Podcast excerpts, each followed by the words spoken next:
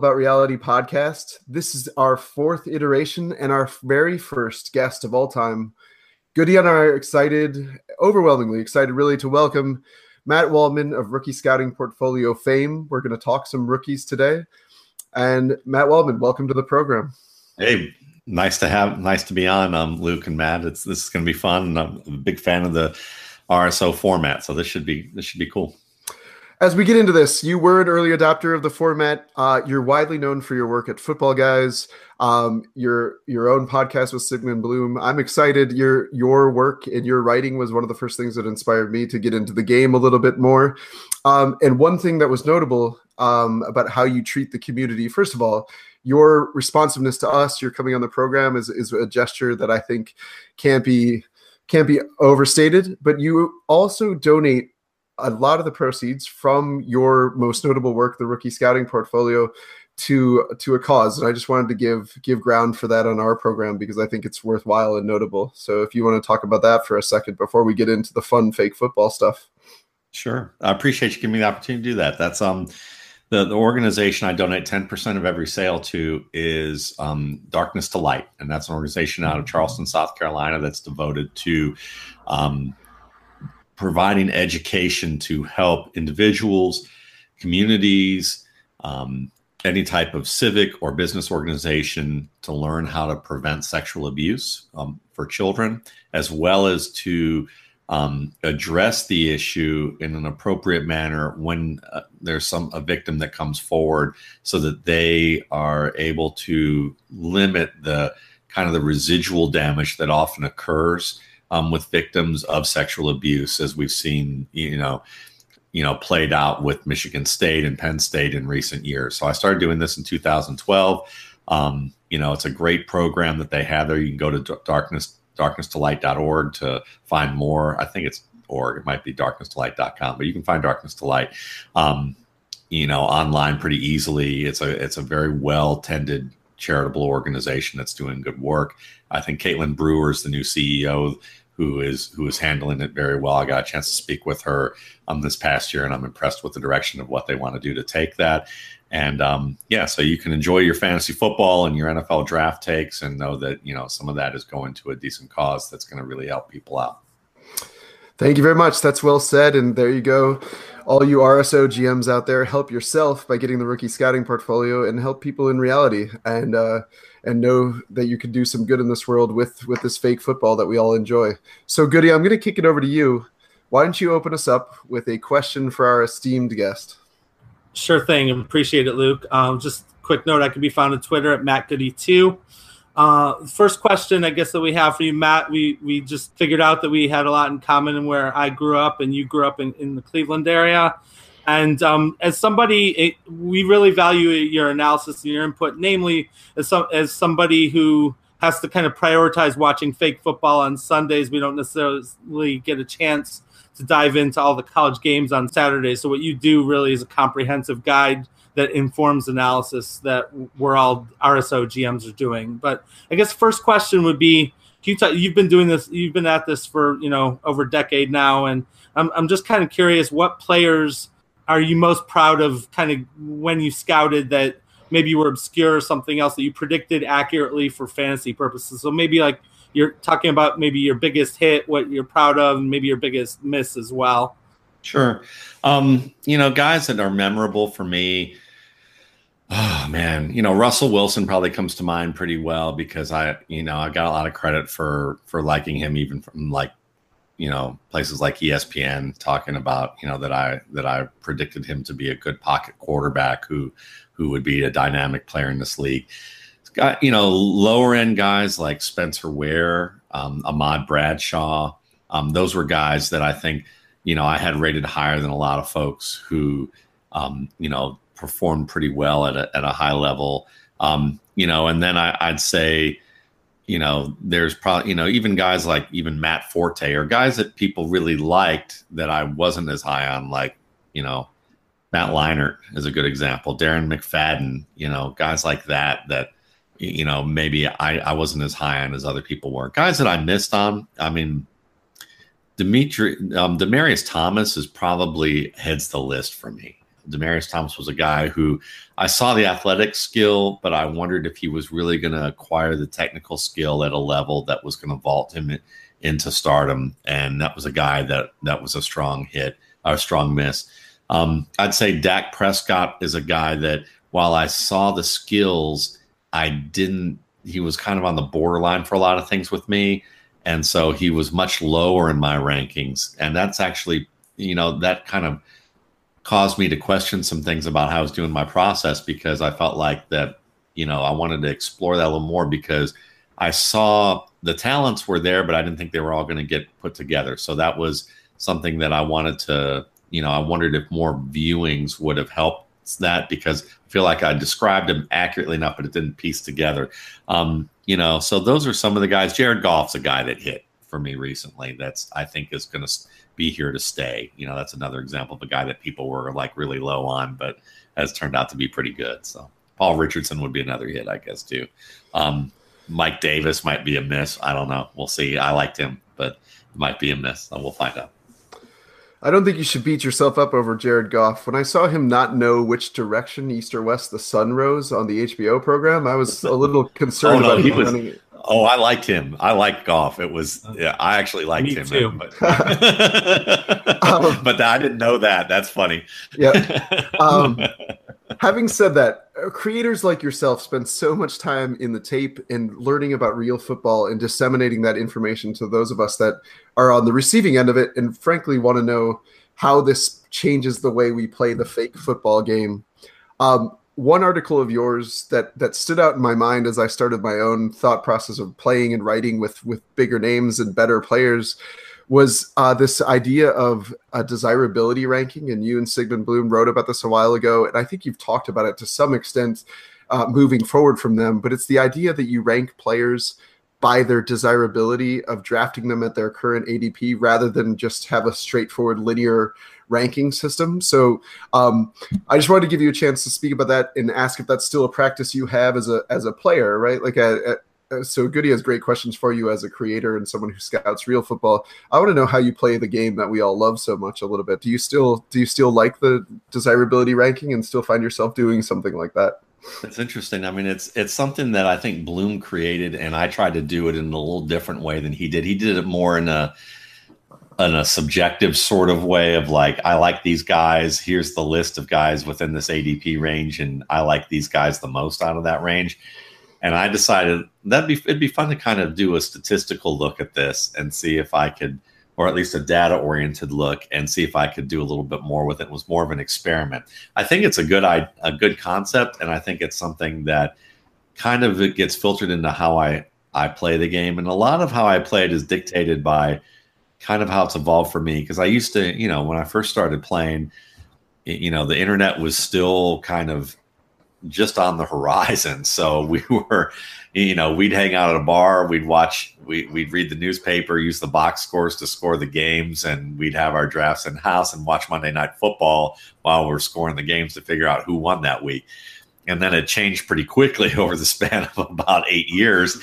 And it was, you know, and at that point, you know, everyone was using the internet. And while, and then it was the websites like Football Guys or, you know, that sites like that that were kind of giving people an edge. And then now it's to the point that everybody pretty much has access to all the information if they want it, and there's no real secret site or secret, you know, magazine or anything like that if you look hard enough. And for me, it's evolved that from playing in local leagues and not really having much time to do local leagues anymore to mostly internet leagues.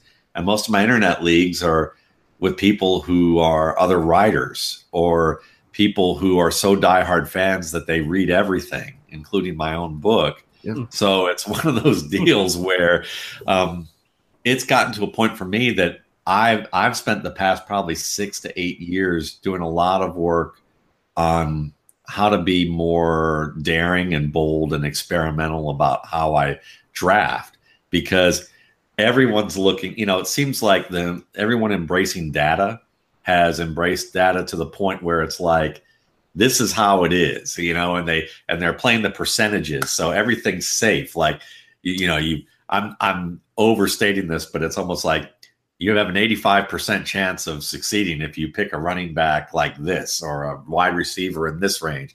So for me, it's it makes more sense as someone who watches all this film and looks at all these different dynamics to go, well, if they have an 85% chance, who's in that 15% range right, right. that I think could be really good that could completely tip the apple cart over into my my side of things. So I do more high risk type of drafting as a result.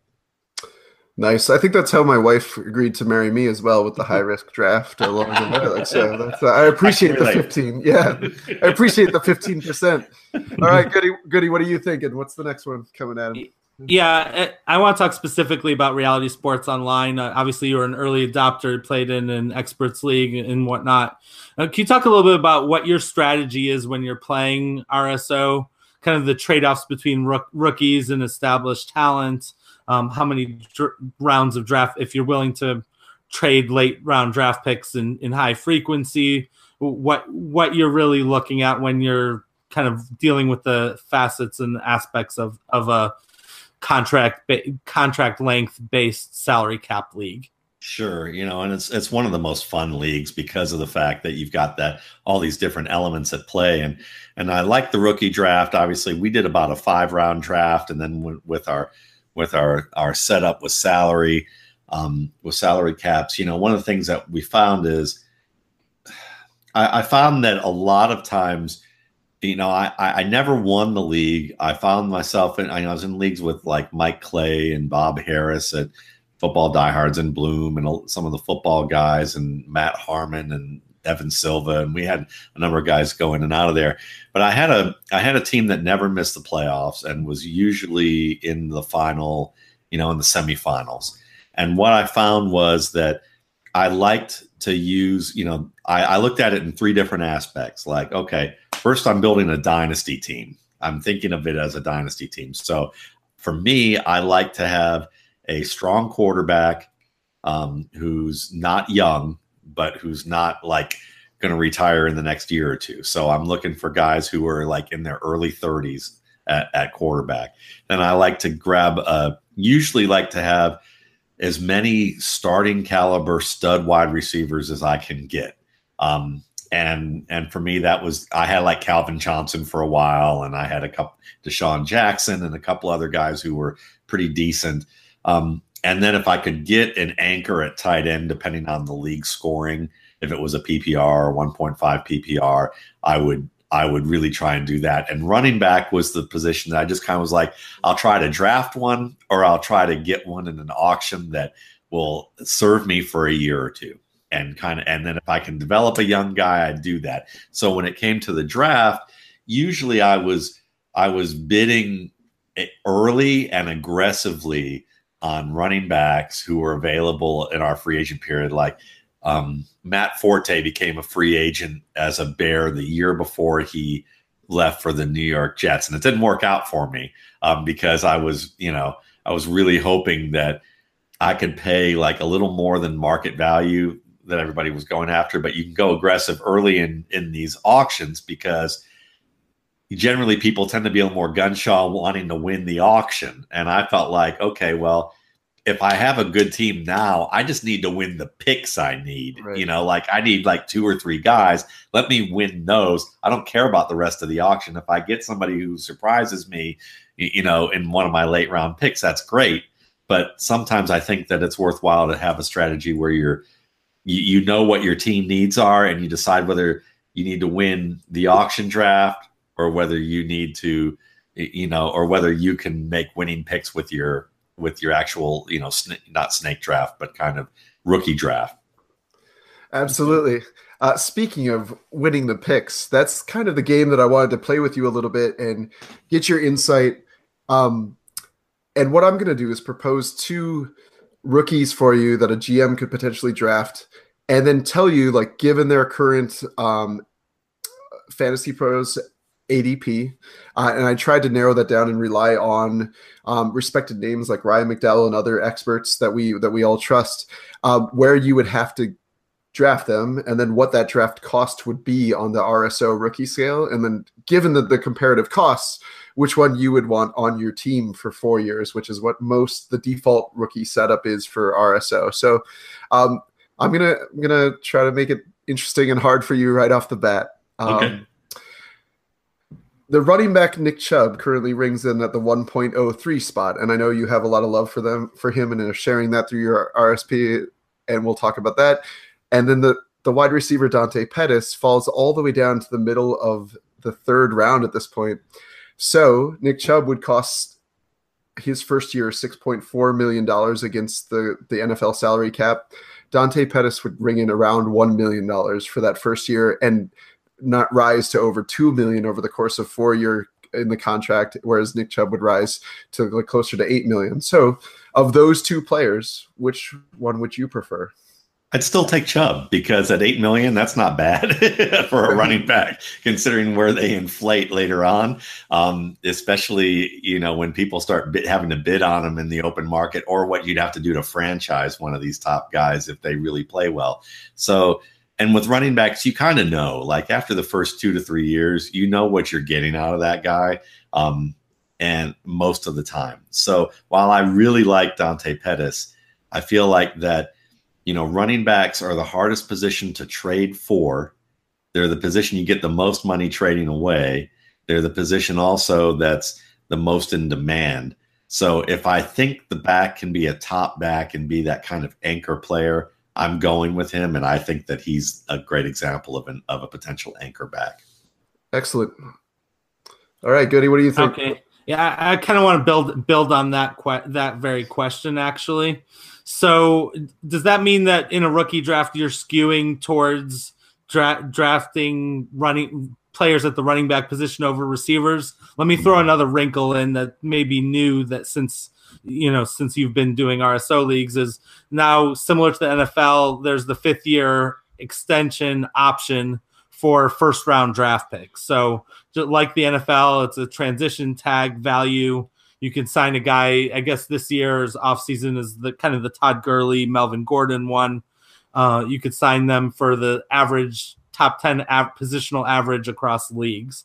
So, it, given that, what are what are you doing heading into say say this year's rookie draft? Given what all everything you've scouted at the different positions, what would you if you're sitting in say pick 1.05 1.06 what do you what do you think you're doing there Oh, I'm I'm probably picking a running back in this class because this is the best running back class I've stout I've scouted ever. Um, it doesn't necessarily mean that it will turn out that way, but because of the fact that last year I thought was one of the better classes I've scouted, and and I look at last year compared to this year. This year, I think there's 12 to 14 backs who might have fit within my top seven last year. So, considering the depth of talent in that class and how strong it is, and there's literally, I mean, there's there's probably there's there's six guys for sure that could have been in the top of any class. I think in this particular group. And then there's probably another six that would have been in the top five easily of most groups. So for me, I, I, look at that and think, yeah, some of them may not be drafted that high, that type of thing. But the ones that I know are sure things at first round, uh, who we think are first round players, to get be able to put a fifth year option to pick as a top 10 player when they might actually outplay that. Um, why not do it? And if you don't have to take that option, you don't have to. And it's, and because of, it's early on in that position. That position's the one that flames out earliest, but tends to be the strongest early. When you get good running backs, it's back to the future. Might as well might as well go after it. Okay. Yeah, I mean that's that's really notably said. So I'm gonna I'm gonna try to we're gonna end with a comparison, an apple as apples to apples comparison of a running back situation that I'm interested in. But right now, the two top uh, wide receivers by ADP are the the receiver that the analytics community is in love with, DJ Moore, uh, right here close to me, right out of Maryland, and then uh, you have Calvin Ridley right behind him. So that those two draft slots on RSO in the middle of the first round would cost you 4.5 million per year for DJ Moore and 4. Point, uh, four million even basically for Calvin Ridley um, ascending for the four year period after that with the fifth year option. So this one is an apples apples comparison. They're both mid round. They're both after assuming that tier of running backs that you're interested in is gone. Which one of these guys intrigues you more at their cost? It's a great question because I have them tied in the RSP. Um, so you know the yeah, they're they're perf- they're tied except for if I were to grade a if I were to give a tiebreaker it, and it's only the tiebreaker is based on if I were an NFL GM or not if I'm an NFL GM if I were studying across the board for NFL teams and I had to just have a basic who fits the most basic skills that uh, that teams around the league value from a wide receiver who who fits most of those skills ridley has a slight edge. But in terms of depth of talent or potential for depth of talent i'd say that moore has a little bit more upside. Um, so i think that you know not knowing where he go if i didn't if i had to make a pick before where i knew where he was going it would be ridley but if if the fits are equally strong I might tend to head with Moore in this particular case because I think Moore's a, is a pretty darn good route runner, despite the fact that Ridley gets that you know that call a lot. But he's a little more he's more physical, and I think what he has to learn, he has more upside, I think, than Ridley does in the sense of things that he can learn and that are teachable. Um, whereas I think Ridley with Ridley he's only he may get savvier at some of the things that he does, but I don't think he's going to get markedly better. So it's like Ridley's like Ridley's the guy that I know that can come in and probably become a very good route runner and do some work. And if he's matched up with like an elite quarterback where he can develop in the play action game, he can kind of give you, if we link back to like a Marvin Harrison type of talent, maybe not that high level, but kind of that guy who's like just running behind defenders and catching passes because he's getting off the line so quickly. And a lot of that's aided by smart quarterback diagnostics and good route running and scheme. Whereas DJ Moore is more of a player where I feel like if he gets better on the outside at being able to release from the line of scrimmage and run fade routes a little bit more and get better just with that one on one, he can play outside and inside and also break tackles for you in the open field and become more of a dynamic 50 50 ball force, as well as the good route runner he already is in the underneath areas of the field. So he has a chance to not only be high volume, but he also has a chance to be big play. So I would probably take the chance on him just as much as I would Ridley. And in a, in a league like this one, I'd probably take the chance on him. Yeah. Well, that that's a formidable comparison. The the RSO GMs that miss out on that top tier of running backs now feel a lot better about their life after hearing names like Marvin Harrison being thrown around. So, uh, so yeah, I, I, know. I know. I feel better. I, I kind of have a couple draft picks clustered right in the middle there in one of my leagues. Um, can, can you talk a little bit, Matt, about because you're into analyzing a ton of different players? Um, how you separate out the love for prospects when you're watching tape versus established players so how, how you're filtering out the noise, the hype. For instance, you have you have I think I, I listened to a podcast where you have Nick Chubb rated ahead of Saquon Barkley. Is that correct? Right. And, and you know guys like Dante Pettis, I think rated over some of the guys we just mentioned. Is that right? Yeah. So you, yeah. So can you talk a little bit about how you, how when you're watching tape and to to somebody who's a novice who's kind of relying on either watching their their own tape or going to you know hopefully buying the RSP and and listening to the experts. Um, can you talk about how you're you're kind of filtering out the noise and and yeah. getting and, and not being emotional while you're watching tape over certain players? Sure. Well, part of it starts with having a really defined process.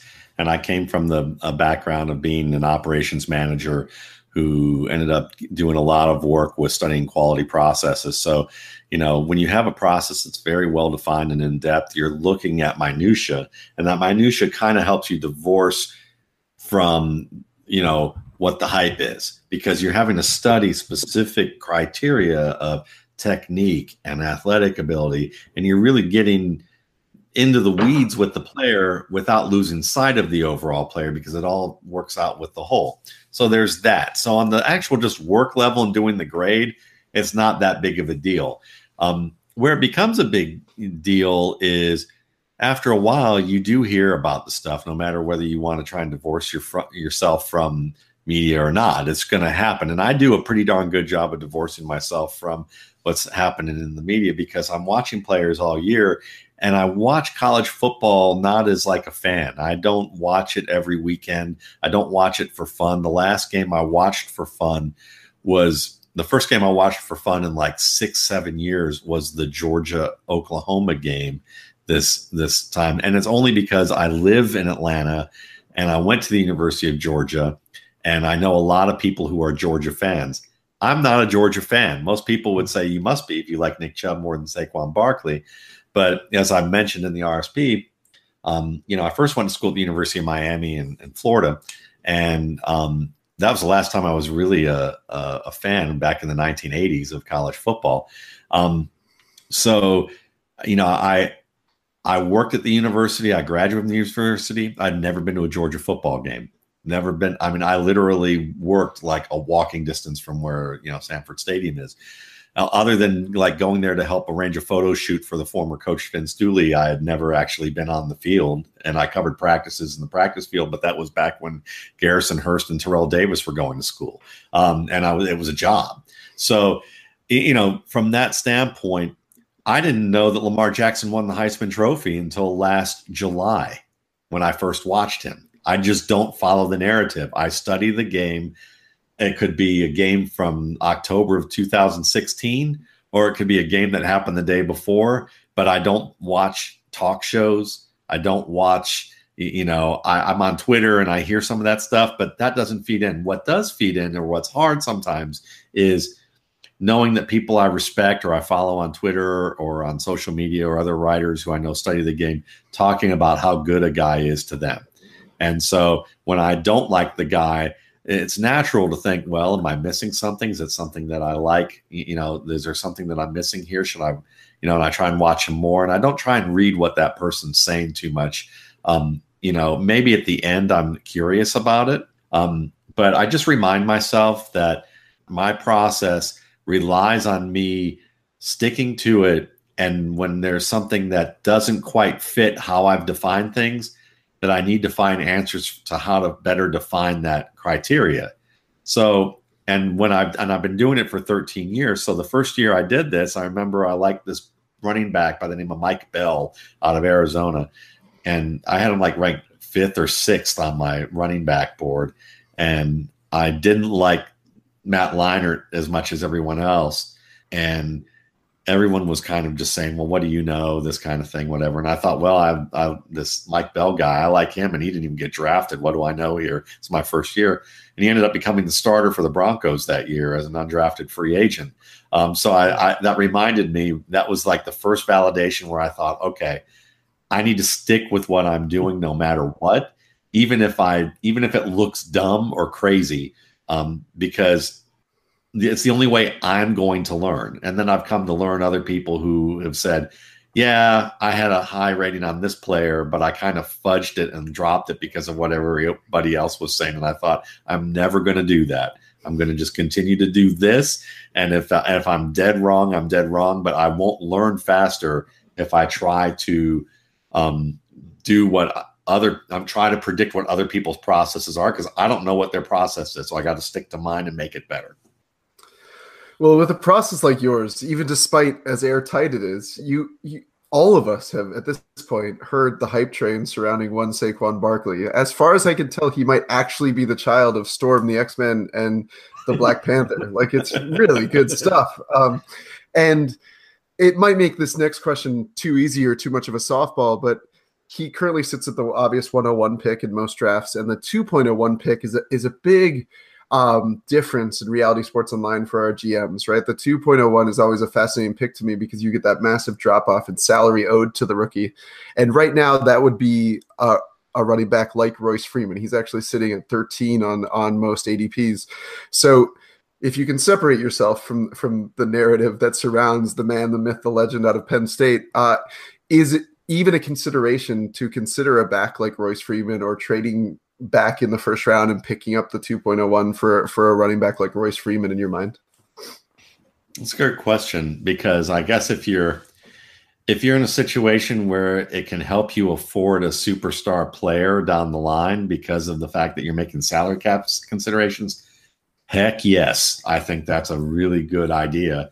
I love Saquon Barkley in terms of his overall potential and some of the things that he can do on the field. And if he landed on a team that uses him like, say, the Rams used Marshall Faulk, or the way that Christian McCaffrey was supposed to be used in theory in, in the Panthers before they ended up going back to Norv Turner, and now it's going to become who knows what kind of past type of offensive scheme they're going to use there. Well, we know what they're going to use. They've been Norv's been using it for 30 hmm. years now, but it's like you know that kind of thing.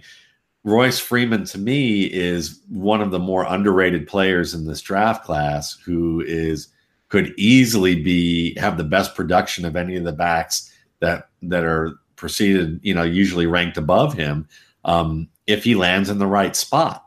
So it's going to depend a lot on landing spot, but in theory, right now, I would say, yeah, why not? Because yeah, you're missing out on a chance of a guy who might be a record-breaking player if he lands, if he gets to be used a lot as a receiver and a space player, or he develops a little bit more to be able to break arm tackles and to be able to not be as, um, you know, I, I guess I'd call it immature with his with his running style to try and um, bounce things away from creases that are really there because he's trying to make the big play you know, Reggie Bushing it or CJ Spillering it or any type of thing like that. I used to call it the corner store because nothing really is good at the corner store for you to go buy. Um, so that's a good analogy. You know, so that's the I used to I say that you know he's taking a trip to the corner store. So um, it's good in a pinch, but usually you know you may have certain things by design you want to get there, but usually not not much is really good to go to go by up there and get. So he'll he should tame that. But Royce Freeman's a smart back with good good skill, and I think that if you have a superstar you're worried about keeping, um, then it makes sense to do. Yeah, and Barkley would be seven million over the course of four years. Freeman would only cost you about two million. And and I guess I'll follow this up briefly and then and then turn you back over to Goody. Like Barkley at seven million uh, is a proposition most owners at this point would would jump on over a superstar like Le'Veon Bell or or DJ at say like 20 million per year. Do you think that's smart general managing on the part of uh, of RSO owners? I think it's a good risk to take in this case because you would need to me when I'm thinking about it, I'm thinking about things that happened in the past and we don't really have that many type of players like that but like say you were trying to keep you know oh Antonio Brown Right. And five million was going to make a difference between you keeping Antonio Brown or keeping Saquon Barkley. I'm keeping Antonio Brown. Or if Odell Beckham winds up in a really good situation with a great quarterback, you know, something like that. But we don't have, you know, even Julio Jones right now. I would probably consider Bar- Barkley over Julio Jones just because I cover the Falcons a lot, and it seems like he's always dinged up with that foot and ankle, and I don't think it's ever going to get that much better um, for him. He'll still be great in, in, until he can't really use that ankle anymore. But we don't have a Calvin Johnson like receiver anymore, you know, and you know at this point, or a quarterback receiver combo that authors that other than Brown. So on a consistent basis. So until we do, there's running backs are the type that, you know, I'd rather have a rookie who I think can be the next, you know, Gurley, Elliott, you know, of that type, David Johnson. But you know, there at this stage, there's not a lot of them, you know, around. So if you're if you're looking at either or, I could see why Barkley would be the less expensive, equal upside kind of proposition play. All right, you you just walked back some 1.01 owners back from the ledge there. I was just going to title this episode "Matt Waldman would draft Barkley over Royce Freeman," and or or vice versa, Royce Freeman over Barkley, and see what happened on Twitter. So, um, uh, like, uh, so, all right, Matt, you got a couple questions to lead us home here. What do you think, Goody? Sure. Um, yeah, I, I kind of want to understand. Um, I, I, would like you to contextualize this if you can, but what, what traits do you see on film that best translate to NFL success? You know, because you look at players from small schools, you look at players from Power Five conferences. I know a lot of publications look at elusiveness, vision, quarterbacks with poise in the pocket, receivers route running and what route tree they run, quarterback footwork. Can you talk about some of the things that you that you value the most on tape. Yeah, sure. Let's start with quarterback. One some of the things one of the things that I really value. There's two things I really value. One is what I call quiet feet, which is the ability to make smaller, precise movements in the pocket to avoid pressure while keeping your head up, eyes downfield, and and staying your feet under you to be in a good throwing position. That can be done in rhythm, or it can be done very suddenly um, to avoid pressure. And Jared Goff and um, Tom Brady and Russell Wilson all have it, and they're all very different quarterbacks. Players that have quiet feet in this draft who are underrated include Lamar Jackson, who might have the quietest feet of any quarterback in this class, but most people associate him with Michael Vick, who had some of the loudest feet you'd ever see um, as as a as a quarterback. So that tells you a lot about how underrated Jackson is in the pocket. Kyle Lauletta has quiet feet, the kid from Richmond, who is going to probably he might be a surprising first or second round pick in the draft in the NFL draft. We'll see um, if if the rumors are correct. You know, we all know it's lying season, um, but he's a guy that he's a guy that I think will be considered a developmental starter at some point. So that's those. And the the second thing that I really like about quarterback that is really the most important thing is that most NFL teams are still rooted in that you know baby boomer sort of um, mentality towards what quarterbacks should show, which is height, weight, big arm, you know, Johnny Unitas, Terry Bradshaw, um, Troy Aikman kind of template.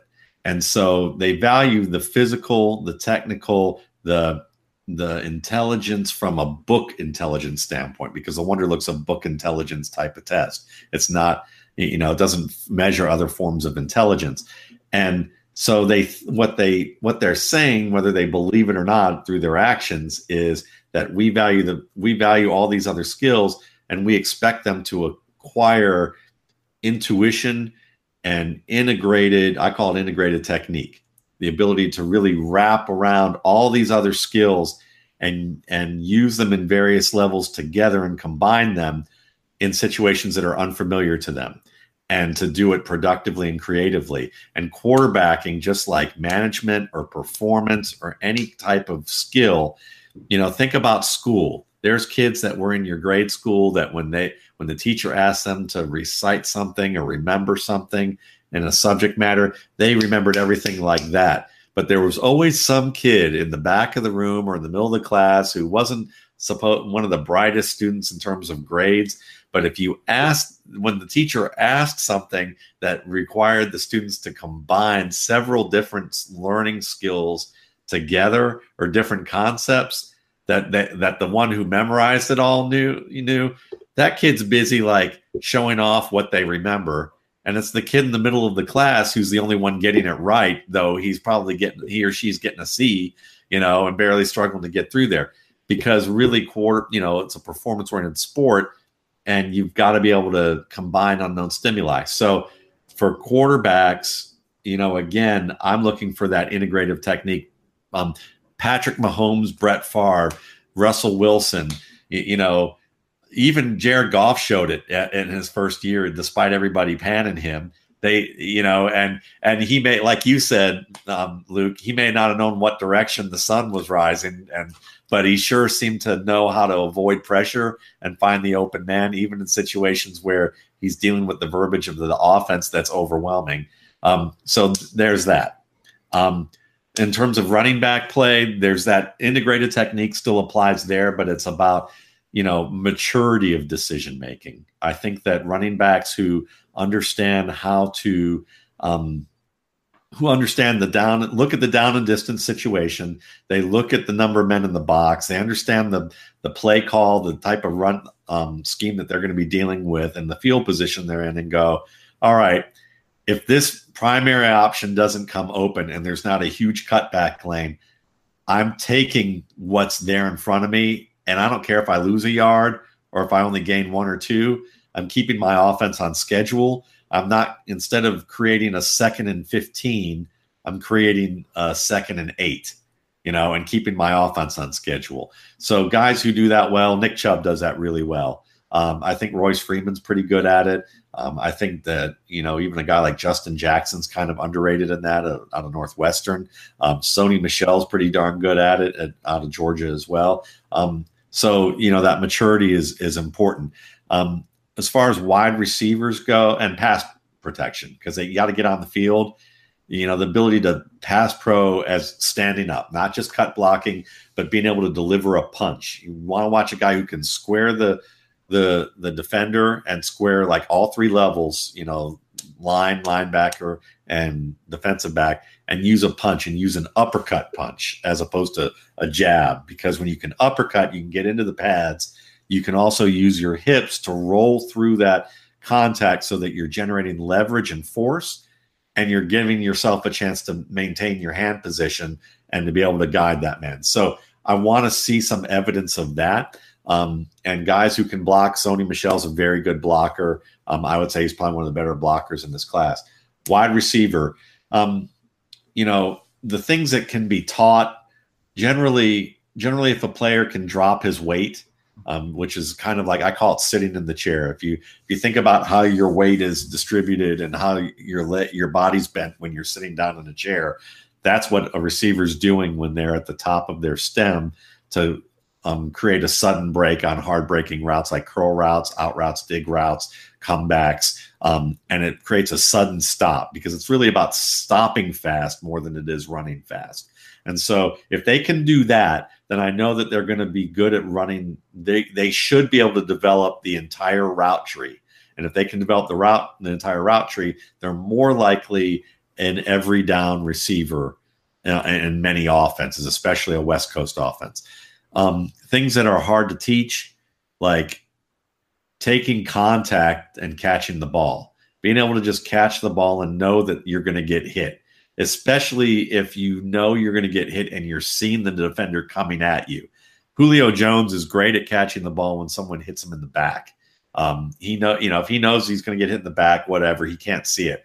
But when he sees the flash of that defender across his chest, he tends to get more distracted than than most primary than some primary receivers. He's still a great player, as we can see, but you know the difference between Julio Jones and and AJ Green is really quarterback play. If you put AJ Green with Matt Ryan, um, AJ Green could take an Eric Berry, you know, Earl Thomas sandwich and and still hold on to a football and know it's coming. You know, he's that kind of player. It's just that you know he has Andy Dalton, and it's a little bit of a different deal than it is with Matt Ryan. Um, but so like when you look at players who can take contact at this particular position and who can drop their weight, Dante Pettis certainly qualifies. I think he's very good at that. Um, I think that Christian Kirk is pretty good, and you know in, that regard. Um, I think that those are the two guys that kind of stand out in that in that range, who can also drop their weight and be able to you know take some contact. Um, tight end play, I would say that you know for them it's about being able to snap a turn. You know when you watch um, Tony Gonzalez play to, back in the day, even when he was old, like it, with the Atlanta Falcons, and he was, you know, on his vegan diet and like trying to bleed out every year he could out of out of his game. He used to be, you know, the top athlete at the position and could outrun everybody. But even when he was slower and only working the first 15 yards of the line of scrimmage, he was one of the most sudden turns. You know, had some of the most sudden turns on routes like stop routes. And you could see him face much more athletic players playing off in front of him. And he just turn around in an instant and get open. And that's all the space you need because they're really playing like in the low post. And he's like that he's like you know my my buddy Eric Stoner from who used to write the RSP back in the day. Talk about his old man game, and you think about it as like playing basketball with like the older guy in a rec league who's just killing you in the post because he like knows all the moves. He's been doing it for years. He rarely has to move all that much, but he can make these nice little sweet moves and just get position on you all day and it's nothing but buckets like all day long or the great pass. And Tony Gonzalez that ability to to really just like one step in at the top of his break and spin it around, that's the he he got separation immediately and a lot of young tight ends can't do that and they don't get open in the middle of the field for like two to three years until they figure out how to do this in the NFL. So guys who do that pretty well, if I can recall, I think Tyler Conklin's pretty good at it. I think Dallas Goedert is okay at it. Um, you know, I got to remember who else is there that that can do it pretty well. But I'd say those two guys, I think, have some promise to be able to deliver in that department. Whew, goody. I feel like we just got some knowledge dropped on us here. I feel like Luke on deck. Real football knowledge, too, not just like, fantasy. Yeah. Right. I'm like learning the ways of the force right now. Um, uh, hmm. true, true story though. True story though, Matt. I one NFL player. I took my wife up for a date to the Metropolitan Opera in New York, and we're standing outside. She's looking beautiful. I'm taking a picture of her in front of the Met, and I, I spun around very quickly, much like you're describing, probably much like, and she and she you're starts, open, yeah, and she starts laughing, and she's like, "Who did you see?" Like she's uh, like she's getting a little salty, thinking I turned around to look at a woman, I think, or something, and I'm like, hmm. I'm, I, I was like, that that's Tony Gonzalez. He's here at the Met, and she's like, she's like. She's like, "Oh no, is that a football player?" She's like, "Please don't go talk to him." so I, uh, I, honored her request. I did not approach him. I, I, let him enjoy his evening at the Met, and uh, but I, am glad that you made a, a, Tony Gonzalez reference for us here there on the show. Go. Like there you go. But um, and to that end, uh, our show is called All About Reality. You are our first guest. You've been immensely generous with your time, and I'm I'm very grateful. Uh, you don't say it, and you're modest, but I think you're one of the thought leaders in this fake football game that we that we all love. Um, and one thing that I think is a fun question and might be unique to our podcast is the RSO platform was created by Matt and Steve based on their own experience of being in the front office in the Philadelphia Eagles and their love of the fantasy football pra- platform. So, so Matt Waldman, if you could create a fantasy game for any other hobby like that you love in real life, what would that fantasy game be? Like in oh, reality? man, wow. Um, I think probably It'd probably have something to do involving jazz musicians. So I don't know what that would be, but it would be it'd be something along those lines. I'm going to give away an idea that we'll never probably I'll never have the imagination to do.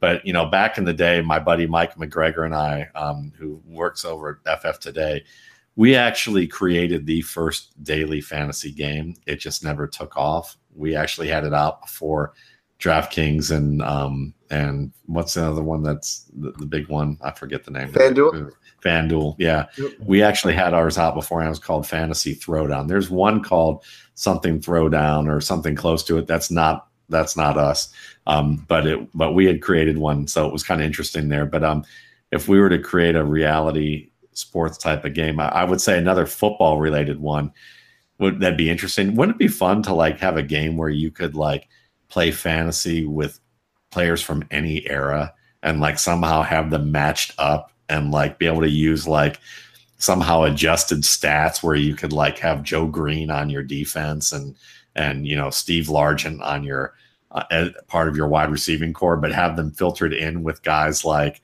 you know Antonio Brown and you know and all that. I think that would be kind of a fun thing to do if you could somehow pull it off using stats and and randomly doing it in a way that it's all adjusted based on era. But you know that That'd those cool. those are some of the things that come to mind.